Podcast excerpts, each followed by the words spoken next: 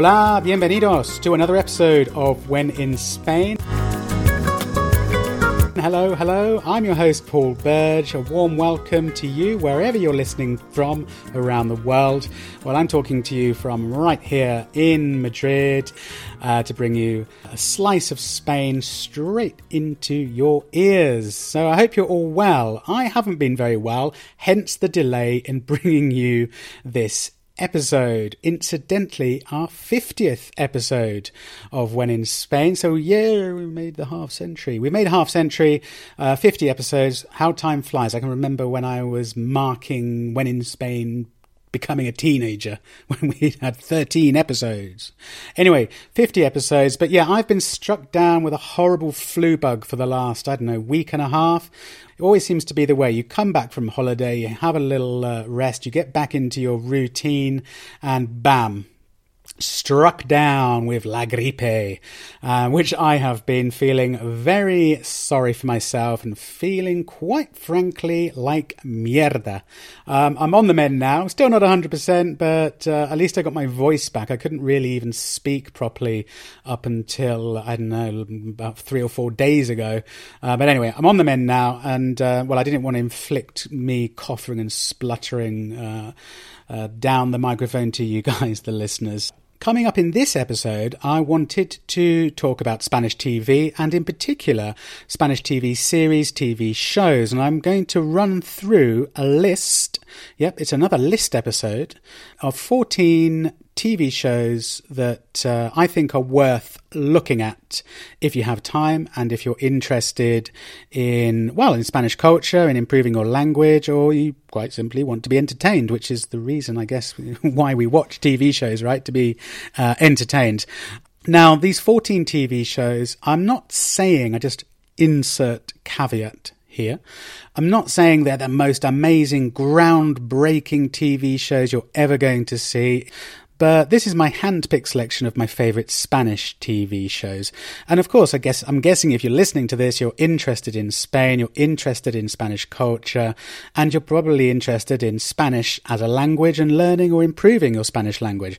Now, these shows, I think, um, which are suitable, I would say, for really anything between a kind of lower intermediate right up to an advanced level for practicing your Spanish, but I've chosen them because I found them entertaining, funny, interesting.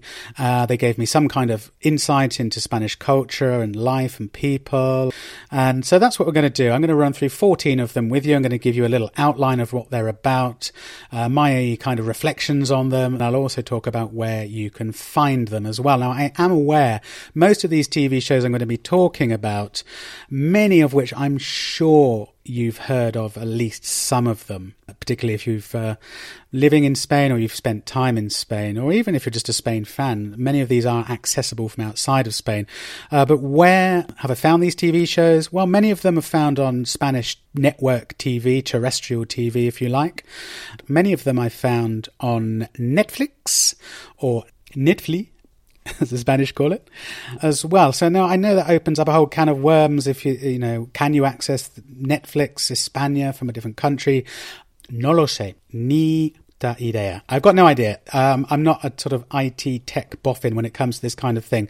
Um, some people say you can change the region of your Netflix, uh, even if you're in a different part of the world. I don't know. But where Netflix or Netflix is concerned, I've accessed them through Netflix España. They're the main sources of these TV shows. But having said that, I've noticed that many of them are available through, you, there are episodes on YouTube. There are uh, episodes available on, uh, how can I put it? Um, unofficial streaming websites. Also, many of these shows are available via the given Spanish television network's own website and do seem to work outside of Spain. But, anyways, I go through the list. I'll endeavour to try and flag up and tell you guys which network they are uh, available on, and hopefully, with a little bit of uh, jiggery pokery and uh, trawling around on the net, you can access them. So there we go 14 top Spanish TV shows. A bit of a mixture of drama, comedy, soap, uh, documentary, light entertainment, un poco de todo, a little bit of everything. But before we get into our televisual feast, and uh, I am by no means any kind of official expert or critic. These are purely my uh, opinions that I'm going to be giving you on these TV shows. By the way, uh, as always with this podcast, it's just you know my opinion on these things. Um, before we get into all of, of that, I wanted Como siempre, as always, to say a big thank you to new When in Spain patrons. We've got a couple of new patrons who've kindly signed up uh, via Patreon, crowdfunding website, and uh, I'd like to say muchísimas gracias to Arlin Gabriel, who I know for a fact who's been uh, quite a long term listener to the podcast and an active, uh, fairly active member on the When in Spain Facebook group as well. So, uh, hi to you over in, uh, I think you're over in the United States. Can't remember exactly where, but uh, thank you so much. It's uh, greatly appreciated. I'm glad that uh, you uh, decided to become a patron. Really appreciate your support. So thank you to you. And of course, equally a huge, huge gracias to Herbert Osler. Osler, I'm guessing it's Osler. I'm not quite sure, Herbert, on your pronunciation of your surname.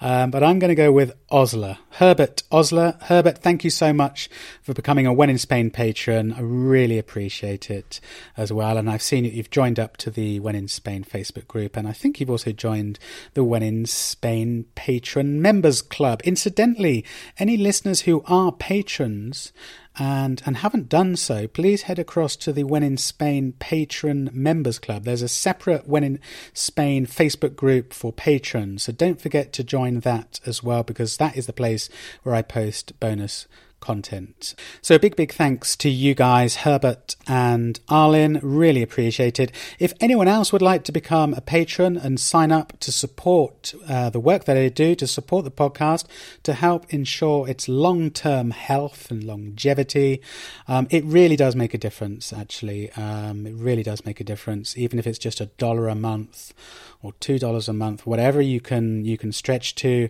uh, to help keep this podcast running. Um, as I've mentioned before, and I won't go into too much detail because I'm sure regular listeners and especially listeners who are already patrons are probably sick to the back teeth of hearing me go on and on about Patreon.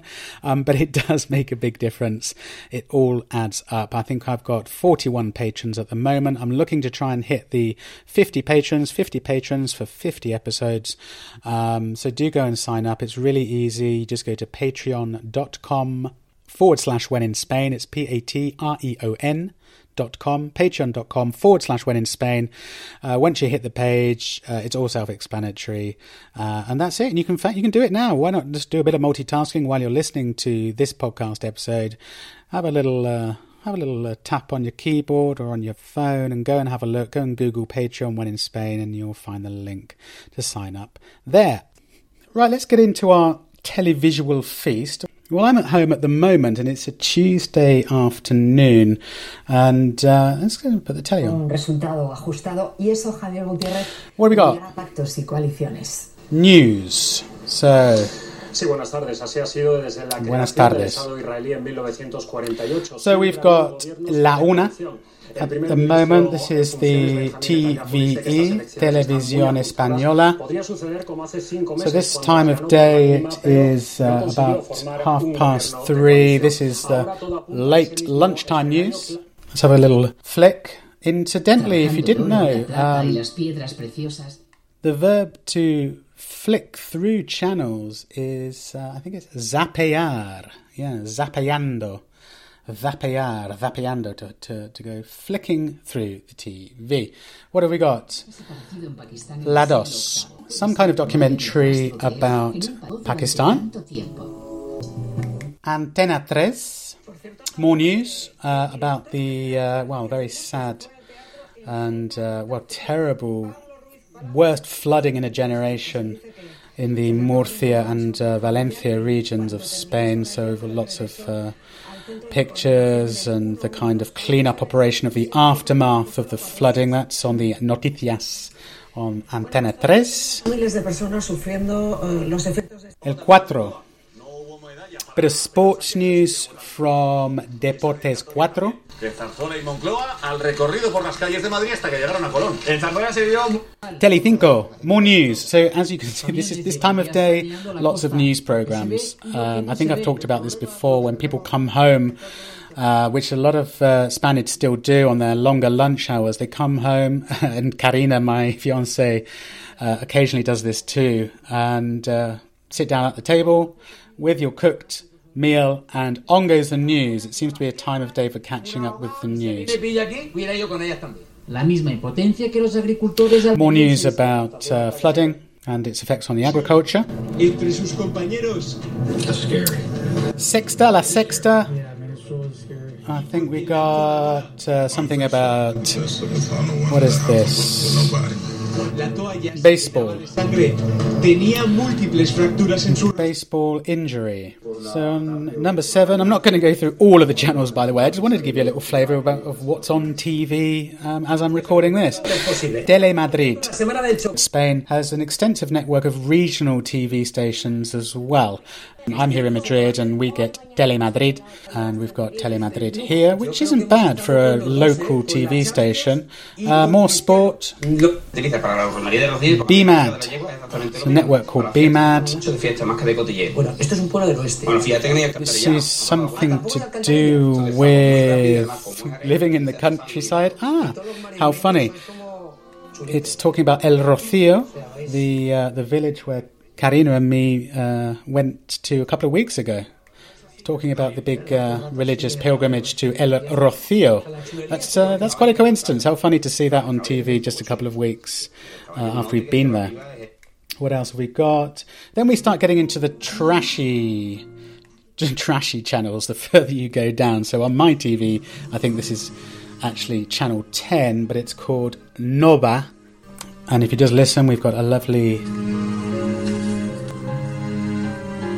drawn out dramatic sequence in what looks like a, a South American telenovela, some some quite cheesy, uh, overly sentimental. It does look Latin American. Not sure what it's called. Not sure if it's called Las Mil y Una Noches. Anyway, a bit of telenovelas, which there are loads of. What have we got next? ¿En Vaya, nos hemos quedado sin refrescos. Ah, yo podría ir a por unas latas. You're not going to believe that that is actually Friends, the American, very well known and famous TV sitcom Friends, dubbed into Spanish. I'll talk a bit about dubbing or doblaje, as it's known, in a second, because I absolutely detest it. What else have we got? Flicking on D-Max. Ah, just a lot of trash TV now. Um, celebrity gossip. Looks like a cheap imported film dubbed into Spanish. More sport. Anyway, you get the idea. I'm going to turn the TV off because there isn't really much on at this time of day worth seeing, if I'm honest. And uh, really, if you turn the TV on in the mid afternoon, late afternoon, I guess, there's a lot of rubbish, a lot of cheap sort of TV movies which have been dubbed into Spanish, loads and loads of Spanish and Latin slash South American telenovelas, uh, soap operas, which are really bad, but uh, quite amusing, quite amusing to watch, um, just because of their terrible acting and their really ridiculous storylines. But Spanish TV these days, I think there is a lot more and more quality than maybe there was, um, you know, 10 or 20 years ago. Things, thank goodness, have changed. And I think definitely with the advent of things like Netflix and other streaming services, that we don't have to be doomed to watch only telenovelas if we want to improve our Spanish. But if yes, if you tune in at this time of day, you can understand why uh, lots of people in Spain re- refer to the TV as la caja tonta, la caja tonta, the silly box. Yeah, I don't know if anyone else has ever heard that expression before, but I have heard the TV referred to in Spanish as la caja tonta, uh, the silly box, which is of course full of telebasura, telebasura, you know, I suppose, junk TV, and I can't think how we translate that. But as I was just saying, yeah, I just flicked through there and there was an episode of Friends uh, dubbed into Spanish. Doblaje. El doblaje is dubbing. And I'm sorry, I absolutely hate watching anything which has been dubbed into into into Spanish. And I'd be intrigued to know if any other listeners feel the same way about this. But I, I think dubbing original versions into Spanish just kills it for me. And I think it's probably because a lot of these TV shows that have been dubbed into Spanish are either American, probably the majority of the time, or, or British. And I grew up or was so used to the real person's voice. Now that that was part of their character. So I mean, let's stick with Friends as an example. Then, you know, I'm used to Matt Perry's voice as Chandler in Friends. Is it Matt Perry? Oh, I might be wrong. Um, I'm used to his voice as the character, and then some strange Spanish voice is, I say strange, but you know, some deep Spanish voice, uh, which is totally different to the character that I'm used to, or the actor that I'm used to, is is is doing his his voice, and it's like what? No, no, no, no, no, no. I just don't like it. And for me also, I don't know. It seems to me that there must be only about a dozen voice actors in Spain doing all of the dubbing for pretty much every single TV show going. Because um, they all sound the same. They all sound very similar. And I don't know what it is. Again, you know, this is my opinion. And I have kind of argued about this with Spanish friends and Karina as well. But the way they dub the script and they dub the dialogue it seems really overly dramatic and really unnatural. If you could turn the dubbing off, which you can on my TV, you can actually, fortunately, flip to the original, the version original. You can ch- change it to the original English version, and you're like, but they're not speaking like that. Why are they like making it so over the top and dramatic? You know, for example, the dialogue might say something like, "Oh my god, I can't believe it." And the dubbed version will be something like Vaya, que no lo puedo creer. Massively over the top and exaggerated. Frankly, for me, pretty difficult to listen to for any extended period of time. And the worst thing about dubbing is when they have teenagers or children. And of course, you know, they don't get teenage or child voice actors. What do they do? They dub the child's voice with an adult mimicking a child's voice. And it sounds so cringeworthy and awful. You're like, seriously, how can anyone take this seriously? Because they will have an adult doing a voice like this. Hey, hey, mama, que no me gusta. And it's, well, it sounds like that. It sounds ludicrous. So yeah, there we go. Dubbing, doblaje. No me gusta para nada. Not at all. No way. No, no, no, no, no. So let's get into this top 14 list. The good thing with TV series, though, is they're shorter than movies. They're sequential, so you know you get to sort of get used to the characters, maybe their expressions and things over a period of time. You kind of get familiar with the format of the show, um, their way, the characters' way of speaking, as I said, and you know you kind of adjust as you do with real people, to their way of speaking and their voice and their accent as well. A very good way to learn colloquial and slang and idiomatic expressions, probably one of the best ways. The other thing which is super useful, especially if you're new to Spain and you're interested in getting a handle on Spanish culture, um, but you, yeah, you just pick up on the little interesting details, the little background details, if you like, um, about you know how people do things, the way things are done, uh, the kind of interaction between people as well. And of course, entertainment. Now, you know, I think I mentioned this in previous episodes as well. It's easy when you move to Spain just to fall back on, well, I just keep, especially now with like I said, Netflix, streaming, TV, uh, on the internet, it's easy just to carry on watching the same TV programs, the same TV shows that you were watching back home in your native language. And I'm guilty of doing that. And there are some days where I just do not feel like watching any Spanish TV and I just want to watch British or American TV, and I do do that. But it's, uh, it's, it, you, have to try and resist the temptation to do that. You know, if you're living in Spain, you're here for the long haul, you've got to try and invest in Spanish culture and, you know, through TV series and uh, TV shows and the news and documentaries and all these kinds of things. It's really important to, to kind of invest in that. And, and I'll tell you why, because people talk about TV shows as you do in your home country. So you go out with a group of Spanish friends for drinks, and you know, you can almost guarantee that someone say, Oh, did you see the episode, uh, the latest episode of Casa de Papel? Or, you know, it is important. And otherwise, you're just completely left behind. You haven't got a, a clue what people are talking about when they're talking about TV. The other thing that I find uh, useful about watching Spanish TV um, is it kind of introduces you to who the famous people are and who the celebrities are and who the actors are in Spain because, you know, to be honest with you, in my experience, when I was living in the UK, I didn't really watch any uh, Spanish TV at all. I didn't watch any TV shows. I watched Spanish films, Spanish movies. So I knew who Penelope Cruz was and I knew who Javier Bardem was, very well known Spanish actors. But you know, the kind of day to day celebrities that appear on quiz shows and talk shows and chat shows and soap operas and that kind of thing. I had no idea, and it was quite funny because, you know, when I first moved here, and we live in the centre of Madrid, and it's actually quite a common occurrence walking around the centre of Madrid that you do see famous people walking around, and you see them in bars, and particularly in this, in my neighbourhood here in La Latina, where there is a big, uh, well-known theatre. Uh, it's not unusual to see famous Spanish actors after their show having a drink in the bars nearby. Certainly in Malasaña, well, all over Madrid, you're going to you you bound to see uh, famous Spanish actors, TV personalities, celebrities, whatever you want to call them.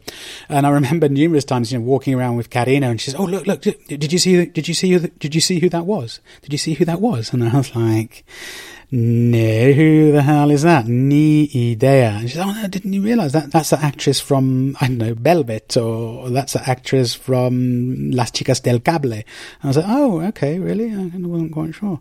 That you don't know. It's quite a good way of, you know, genning up and getting to recognise who the kind of well known and famous people are in Spain because, again, it's something that people do talk about as well.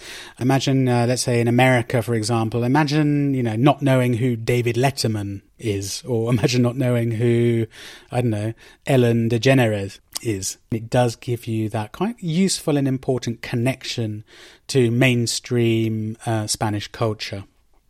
So let's start with our excursion through uh, 14 Spanish TV shows. To kick off. Señores, acabamos de entrar en aguas internacionales. Conseguido escapar, pero ahora viene lo más difícil. Mantenerse vivo. La Casa de Papel. La Casa de Papel.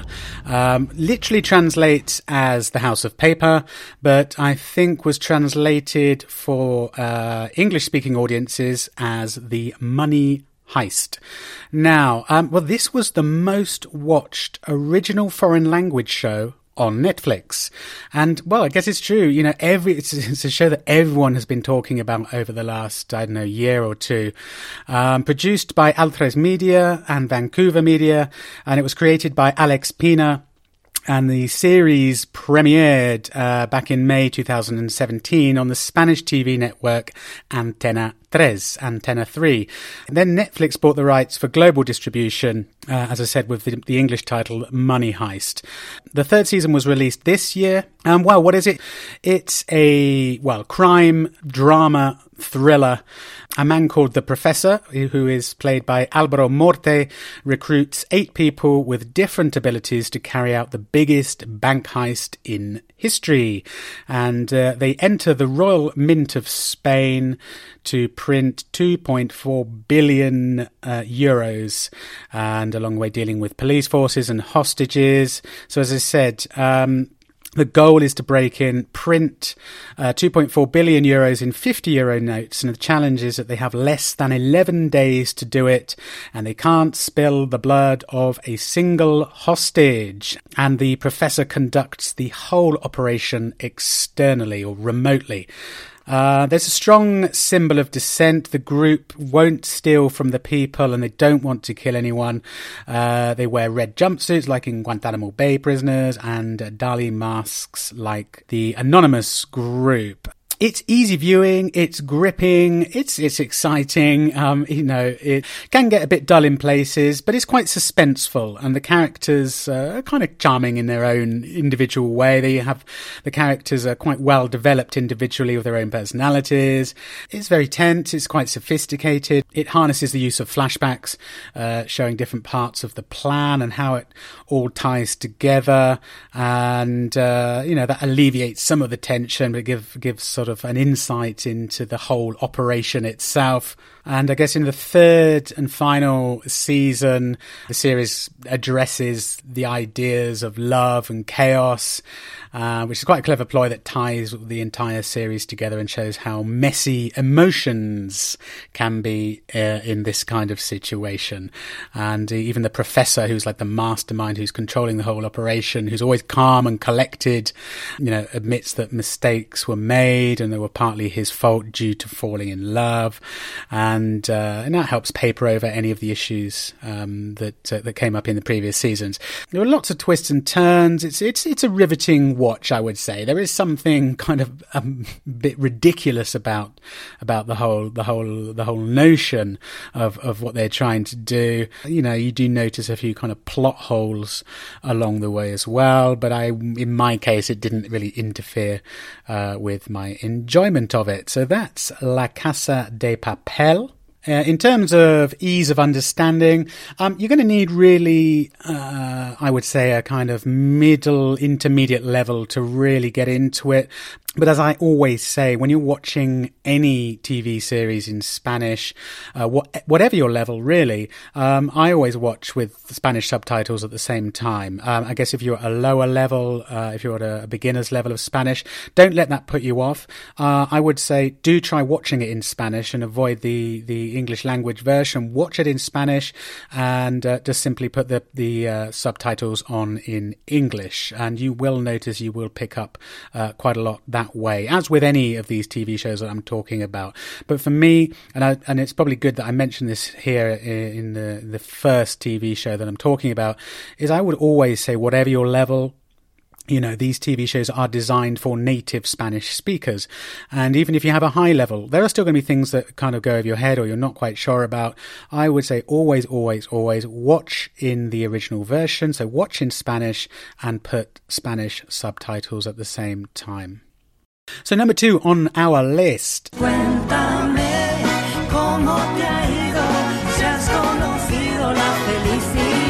Cuéntame cómo pasó. Tell me how it happened. Also, really uh, abbreviated normally to just cuéntame. Uh, tell me. Tell me how it happened.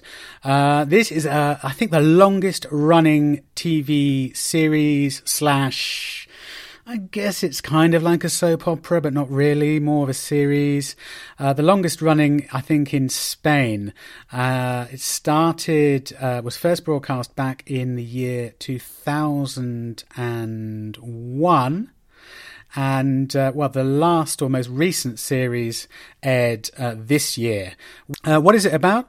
Well, it's a series that charts the really the modern history of Spain, and uh, it charts the highs and lows of one working class family, uh, which starts right really back in the last days of the dictatorship of uh, General Francisco Franco, and it kind of charts uh, the history of Spain through the eyes of this uh, Spanish family, all the way through uh, to the transition of Spain's democracy, and uh, right goes as far up as 1990 in the TV series. So, just to simplify it for you, when the show started back in 2001, uh, the very first season which was broadcast then, was set in 1968.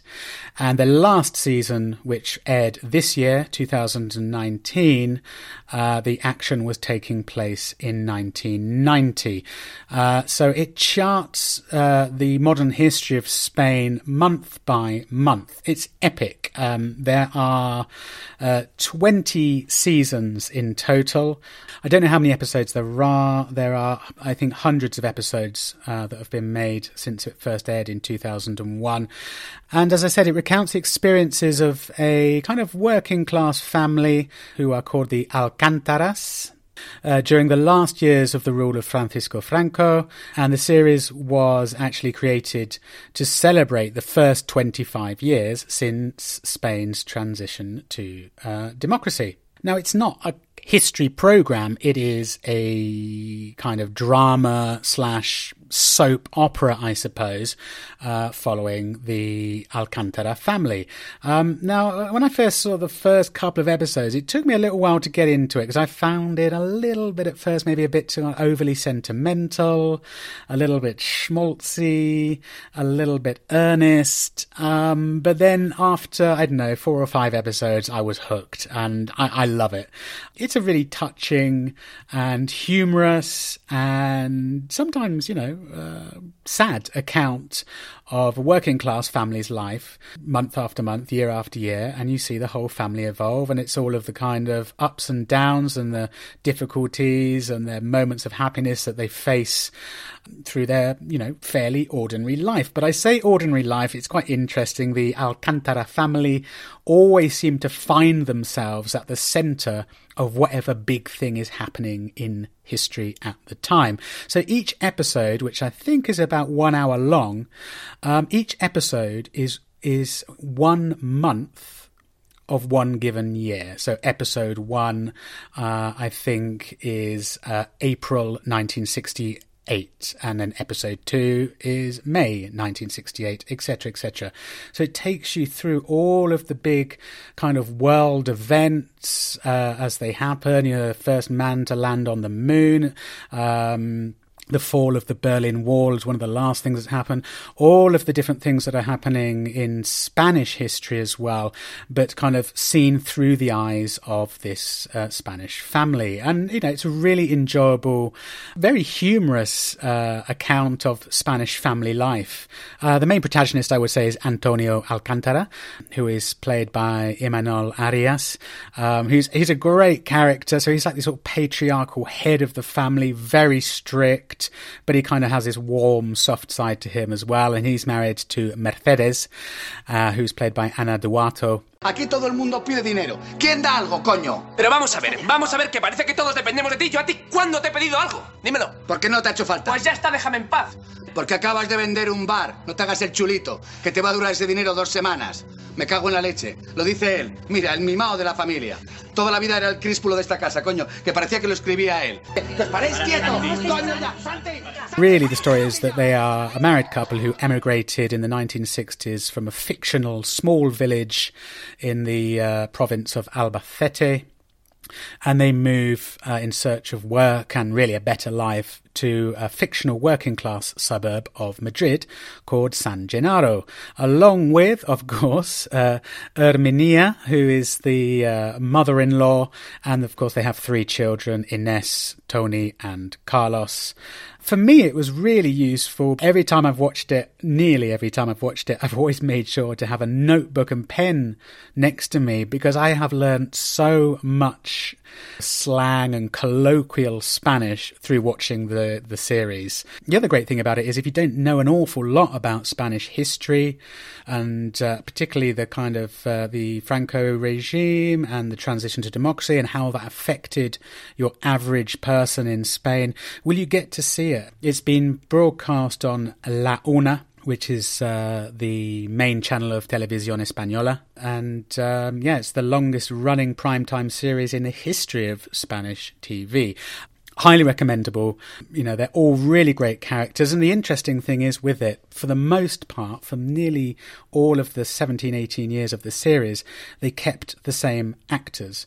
So right from when uh, the Alcantara's children are literally kids, you see them go all the way through uh, to grow up into adulthood, which again in itself is pretty impressive. So there you go. Cuéntame cómo pasó. Tell me how it happened. Uh, number three on my list is Velvet. Uh, now, I I got into this, a Spanish drama. It was broadcast on Antena 3, Antena Tres. The main storyline of the show, really, it's set in a 1950s department store on Madrid's Gran Via. And uh, Velvet follows the love story between the department store heir and one of the store's kind of lower down seamstresses. And uh, the Velvet department store is kind of, I don't know, considered the jewel in the crown of Madrid's fashion scene at that time. So it's all elegance, uh, sophisticated. It's sort of in the 1950s about this sort of world, this new world of decadence. So I mean, it is kind of yeah, it's kind of saccharine infused flavour. It's pretty irresistible. So it takes place in this department store in the 1950s. After years abroad, the prodigal son Alberto, who is played by Miguel Angel Silvestre, has returned home to his family's store. The problem is he doesn't want to continue his father's legacy in the business. No, he wants to uh, reconnect with his childhood sweetheart Ana, uh, who is the seamstress that I mentioned, and so the forces collide to pull both characters into this sort of tangled web of jealousy, ambition, all surrounded by the sort of dazzling fashion of the time. And, uh, well, they almost, I don't want to give any spoilers, but they almost die. So it's kind of light, very light, slightly cheesy romance. Does kind of employ, I suppose, quite a few of those 1950s, 1950s cinematic stereotypes. But, you know, I'd say at best it is a compelling drama. It's got lots of exciting narrative twists. Um, for me, I quite like the kind of visual aspect of it, the way they'd uh, transformed Madrid back to the 1950s, the clothes, the fashion, the cars, this kind of thing. And as I say, they did it pretty well because it had high production values. I think each episode cost an estimated 500,000 euros. So there you go, Velvet, uh, also known as Galerias Velvet as well. It's available on Netflix, uh, certainly in Spain, and I believe also in the USA and the UK. Number three on the list Españoles en el Mundo. This is probably one of my favorite uh, TV shows to watch. Why? Because, well, I, I, love anything to do with travel and I love anything that's slightly, you know, documentary style, I guess you could call it. Um, it's been running since 2009. It's a docu-reality series and it goes and finds Spaniards who have upped and left Spain and gone to start and live a new life in a completely different country. So each episode focuses usually on, I think, two, one or two countries, or and one or two uh, people. These people get in touch with the program and say, "Hi, I have emigrated to India. I've emigrated to China. I've emigrated to Russia," and the production company go along and they do a kind of semi-fly on the wall, just following them around, you know, to see their day-to-day lives, making comparisons with their life back in Spain, looking at the various cultures of the given country that they're visiting. Um, and it's a real, for me, it's a real feast for the eyes. It's it's really interesting. You get uh, an insight, a cultural insight to, and they must have done a good hundred or more different countries the, around the world by now. Uh, a really good insight through the eyes of a Spanish person, and it looks at their family life. In many cases, the Spanish person who's gone and emigrated has um, got married to a native person from that given country and had children and settled there. So it looks at their family life, it looks at their jobs, it looks at the culture. There are some 16 seasons, first broadcast back in 2009 and it's produced by Televisión Española.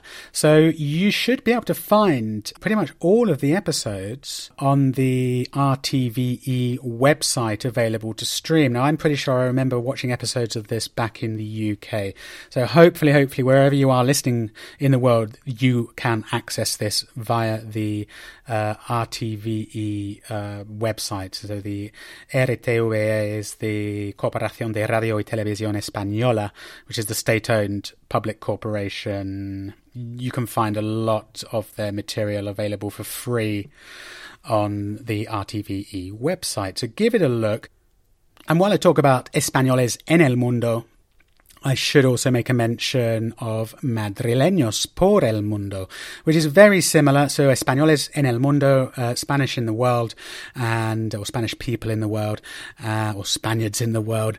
Uh, Madrileños por el Mundo, I know Madrileñans around the world. Again, it's a travel show, travel documentary show, and um, a team of reporters uh, go to different cities around the world to, to document the experiences of people from Madrid living abroad. Again, talking about their life, their jobs, their work, uh, making comparisons with Spain.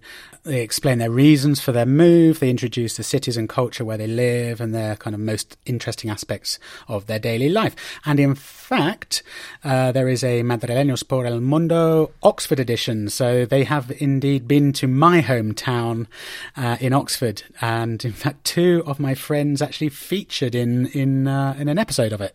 So if you're into travel documentaries with a kind of Spanish flavour, those two are well worth watching. Uh, Madrileños por el Mundo is, as I said, by Telemadrid, but uh, you can find loads and loads and loads of episodes of this on YouTube as well. So go and check it out. It's a nice, enjoyable uh, thing to watch. I like watching it on a on a lazy Sunday morning. Número cuatro on the list, La Casa, another casa, La Casa de las Flores, the House of Flowers. This, again, was a really quite a big hit on Netflix. It's kind of a mix of traditional sort of soap opera style mixed with kind of comedy. Uh, so think of a wealthy socialite family plagued by past misdeeds, skeletons in wardrobes or skeletons in cupboards, secrets, and yeah, one of the most watched Spanish shows on Netflix. Um, the House of Flowers, La Casa de las Flores. So, comedy, comedy drama revolves around an affluent family in Mexico whose claim to fame and riches are all thanks to their renowned flower shop. Well, of course, what else? A major turn of events when the patriarch of the family is caught being unfaithful and then sent away to prison before all of the family's assets and accounts. Dun, dun, dun, are completely frozen. So the show then becomes centered around a mother and her two daughters and their hilarious attempts at making it through this tumultuous time with no money or power. Uh, it's got a lot of big names in it. Veronica Castro, Cecilia Suarez, Aislinn Derbez. It's entertaining. It's, it's fun. Out of all of the drama series that I mention in these 14 TV shows, probably the least challenging on every level. It holds your interest. For me, it kind of ha- does have that feeling of uh, the kind of slightly more uh, sophisticated version of the traditional South American, Latin American telenovela uh, that I mentioned uh, earlier on. Uh, number five on the list, numero cinco, El Ministerio del Tiempo, the Ministry of Time. So this is a, a historical fiction series uh, which was produced again by TVE, the uh, public Spanish TV network Televisión Española, and created by Pablo and Javier Olivares. The first two seasons uh, premiered back in early 2015, and then again in 2016. They were aired on La Una, the main TVE channel and then they announced a third season in 2016, at which point an agreement was reached with Netflix. And thanks to the uh, company's participation in production, the season would have uh, had a higher budget in exchange. So, Netflix, what they did is they added the first two seasons to its catalogue and have the exclusive online distribution of the third. Ministry of Time, what is it? I don't know. If you imagine, like, I think I read this somewhere, the love child of Doctor Who and Quantum Leap, something along those lines. Uh, it's a secret institution, the Ministry of Time, dependent on the Spanish government. So only presidents and monarchs and uh, a few other people know about its existence.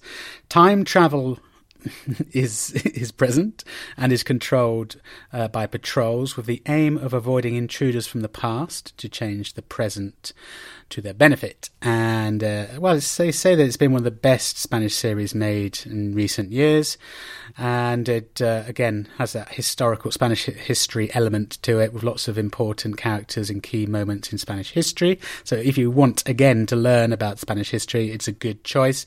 But it you know it has this obviously sci-fi element to it. So it follows a top secret department of the Spanish government that reports directly to the prime minister, and the ministry guards the doors to time to make sure that travellers, like I say, can't change history. And it really follows the ministry's newest patrol, uh, made up of the Army of Flanders soldier Alonso de Entrerríos, a 19th century student Amelia Folch, and a 21st century paramedic Julian Martinez. And of course, you do see, as I said, some famous faces from history, including Franco, Hitler, Picasso, and indeed Queen Isabel. Uh, quite an interesting concept. Uh, I found it a bit over the top, a bit ridiculous, but you know, it's fun, but it's not very challenging on any level. Uh, number six, Las Chicas del Cable. Las Chicas del Cable.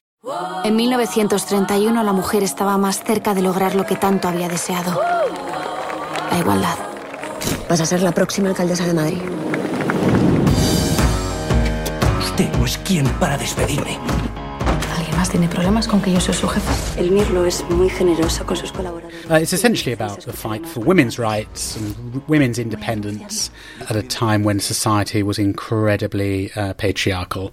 Uh, it follows four women working as switchboard operators. It's set in the late 1920s. In uh, I think it's in 1928. And it follows, as I said, four women who become uh, telephone operators for Telefonica uh, during, obviously, at the time in the 20s, a huge expansion of the uh, telephone network in Spain and in Europe and indeed the world. And it uh, follows four women each of whom have their own story and uh, about how they're growing in the company, where they've come from, and they're working in a company at that time, obviously, which is a very, very male dominated world. So it looks at the themes of women trying to gain independence, women joining the world of work, which at the time was still something which was frowned upon, which was unusual and uh, portrays them or attempts to portray them as uh, strong, independent women. Uh, they struggle to get divorced, even in case of domestic violence. So it touches on domestic violence, looks at themes of feminism, homosexuality, um, and I would say it's positive, it's funny, it's kind of quite aware. I found it pretty captivating. It's like loads of twists and turns and cliffhangers, um, loads of cliches, but there's something quite addictive about it. It's not amazingly original. And it's love, friendship, secrets, betrayal, and again, uh, which uh, seems to be a very common theme in Spanish TV series lately. Uh, it does follow and mark uh, some very important uh, moments in Spanish history. One thing I found a bit odd about it and a bit annoying was, you know, it was set in the late 1920s, early 1930s. All of the music that was used throughout the series was was modern music, and it didn't seem to work. Didn't really really gel. Numero siete on the list, vis-a-vis. Uh, and I think the English uh, version was translated as Locked Up.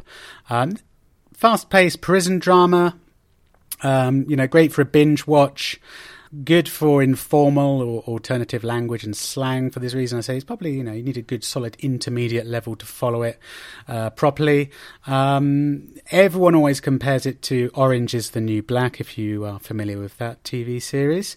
So, looking at the plot, a young woman falls in love with her boss and ends up imprisoned for committing accounting crimes, which were actually his fault. She ends up in the Cruz del Sur prison, accused of four different crimes, and she needs to learn more about life in prison. She learns that there's a large sum of money hidden somewhere that was never found, and one of the culprits for this crime is actually in prison with her. So, without trying, she ends up finding a clue of course, and she needs to try to deal with this while surviving prison life. Elements of Orange is the New Black, maybe a touch of Prison Break, uh, very suspenseful, loads of ridiculously far fetched giros or twists.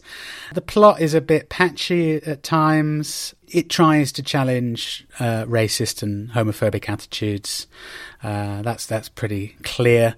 And um, well, the first series apparently boasted the most violence and sex ever seen on Spanish television. Numero ocho on the list, Ingobernable. Ingobernable, which is Ungovernable. This is actually Mexican. It's a Mexican political drama. It's starring uh, Kate del Castillo. It premiered on Netflix. Uh, that was back in early 2017. I think it was March. And del Castillo plays the fictional First Lady of Mexico, Emilia Urquiza, and Erik Hayser plays the fictional president of Mexico, Diego Nava. The presidential couple push for internal peace in the country, but this is made difficult due to unforeseen challenges that emerge and a major scandal that begins to develop. So it's a political thriller. Starts off with a murder. Uh, the first lady becomes the number one suspect in the death of who? Who is the murder? Her husband. She becomes a suspect of the death of her in the death of her husband, President Nava. So the story really is about her, her fight and the subsequent attempts to clear her name.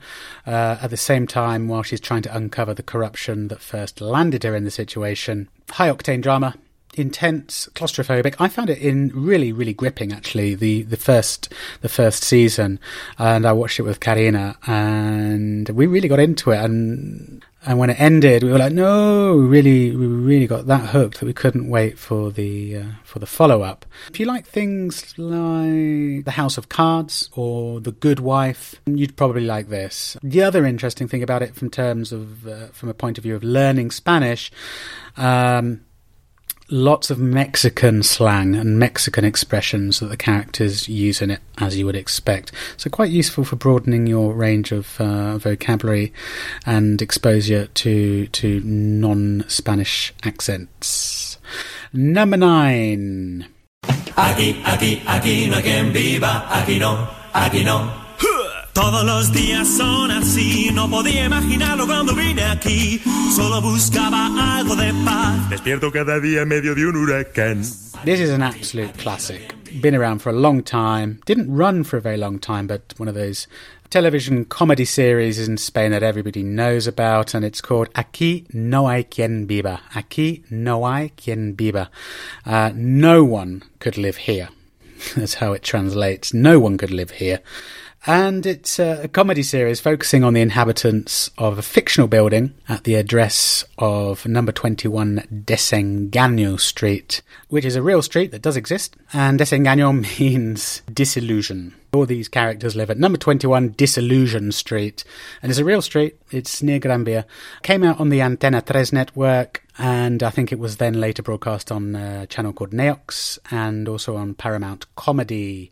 It came out in 2003. It's all about very strong and comedic characters, a witty script. And it was a, a series which I think was good at poking fun at Spain and at Spanish people and sort of poking fun at contemporary issues at the time. Quite brutal caustic satire, I suppose, pointing fingers at the kind of characters that you can meet in Spain and in Spanish society. Well, indeed, in any in any in, in any society. Um, but uh, good fun, light-hearted. I stumbled across it before I met before I moved to Spain when I had a lower level of Spanish, and I found it quite difficult at first. The dialogue is very fast, loads of slang. Um, but uh, if you can find it on the internet, as I say, this was this was, uh, I think, ran from 2003 until 2006, so only for a couple of years. Um, but it's worth looking out for the challenge. I'm sure you can find it probably on YouTube or online somewhere. I'm not sure if it's still on the Antena 3 website, but uh, it's a classic uh, comedy comedy series called Aquí no hay quien viva. Number 10 on the list. Uh, again, this is one of my favorites. This one, number 10 on the list, is called Puntos sobre la Historia. And Puntos sobre la Historia is a history program, but not boring in the slightest. And it's a history program that focuses really on Madrid. Through Madrid, it does look at the wider history of Spain. Really enjoyable. So, the kind of format of the program is you've got two guys, David Botello and Lorenzo Gallardo. In each episode, they jump on their bikes and they cycle around a different part of Madrid or a different neighborhood of Madrid, looking at the history of that particular barrio and in normally interviewing some historians or local residents or somebody who's got some kind of connection to that neighborhood. Really interesting. They, you know, look at the history of the city without going into exhaustive detail and they deliver it in a kind of light-hearted, humorous way as they cycle around on their bikes. So I don't know, think kind of if anyone's familiar with the, the hairy bikers in the UK. Kind of like the hairy bikers, except they don't go around on motorbikes, they just go around on normal push bikes. They're not as hairy as the hairy bikers. And they don't talk about food, they talk about history, so perhaps absolutely nothing to do with the hairy bikers at all. Um, but it's a really enjoyable watch. I think there are about 61 episodes. Uh, it ran for around three seasons, started back in 2016. I think pretty much all of the episodes are available on YouTube so it's easy to find. Each episode's around half an hour long, maybe 45 minutes. The idea of these points, puntos sobre la historia, the points about history, is they kind of the idea of following a map and they do little stop offs around Madrid or around each neighborhood. Easygoing, light-hearted watching again, my kind of Sunday morning viewing, and and it's especially interesting if you're living in Madrid because it's quite nice to see bits of Madrid on TV and think, oh, I recognise that. Where's that? And you know, you learn tons uh, about the city you live in through watching it. So, highly recommended. Puntos sobre la historia. Incidentally, there's also a podcast, and I think it started out life as a podcast. There is a podcast as well. Numero once, number 11. It's not my normal go to TV show that I would make an effort to watch, but it seems to be a TV program that I end up happening to see that's on in the background at night when I'm having my evening meal. It's a TV show that everyone knows about. It's a TV show that might come up in conversation occasionally between friends, and it's called El Hormiguero. El Hormiguero. Hormiguero literally means the ant hill. Okay, and what is it? Well, it's a late night chat show, talk show. The reason I would say it's useful is because you get to see a lot of Spanish celebrities. And so it's a quite a good way of getting to know who's who.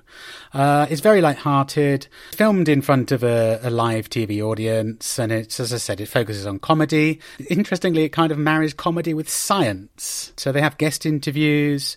It's hosted by a guy called Pablo Motos, who's a screenwriter, broadcast on Antena Tres. A mainstay of the show are two puppets, two puppet ants called trancas and barrancas, which comes from the Spanish expression atrancas y barrancas, which, if you didn't know, means in fits and starts. In fits and starts, atrancas y barrancas.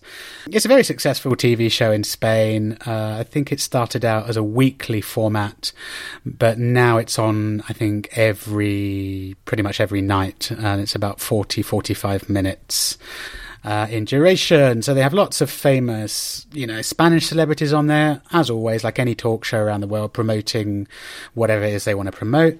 But they do have international uh, celebrities on there as well from all over the world. So you get lots of American and British celebrities on there, which is always quite funny because they have to then have a translator most of the time sitting next to them, which makes for some quite awkward viewing sometimes. The other thing about it is they uh, um, they do weird science experiments for some reason during the show. The usual format is they get some well-known person, celebrity, to go on there and try and get involved with some silly prank, which is based on some kind of scientific experiment. Not my kind of viewing, to be honest, but the reason it's on my list is because I always seem to end up catching it on in the background. Sometimes it'd be quite amusing. It's really good practice for Spanish because it's very fast paced. There are lots of jokes in the show, so it's good for practicing your understanding of Spanish humour and Spanish jokes. And it's a good way of finding out so you're kind of who's who at, you know, who's the flavour of the month, who's the celebrity of the moment. Numero doce. Number 12, Aida. As a Spanish sitcom uh, that started back in 2005, was broadcast on Telecinco. and uh, it's uh, it was set in Madrid. It was a spin-off originally from another sitcom called Siete Vidas, Seven Lives, and the show stars uh, Carmen Machi as the title character. Aida Garcia.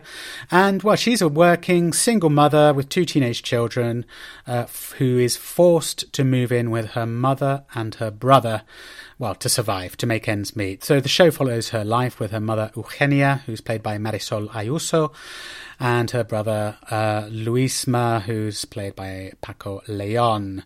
So together with uh, Aida come her two teenage children, Jonathan and Lorena. Uh, I've only seen the first few seasons of Aida, um, but uh, many people say that the later seasons um, are, funnier and are better written. A lot of my Spanish friends say that it's a series that had improved with age and got better over the years. It's not something I watched religiously. It's something that I, I saw on a semi-regular basis, an amusing easy watch if you want some kind of Spanish sitcom. Uh, it's supposedly set actually in a neighborhood called Esperanza Sur, pretending to be the Carabanchel neighborhood in, in southern Madrid.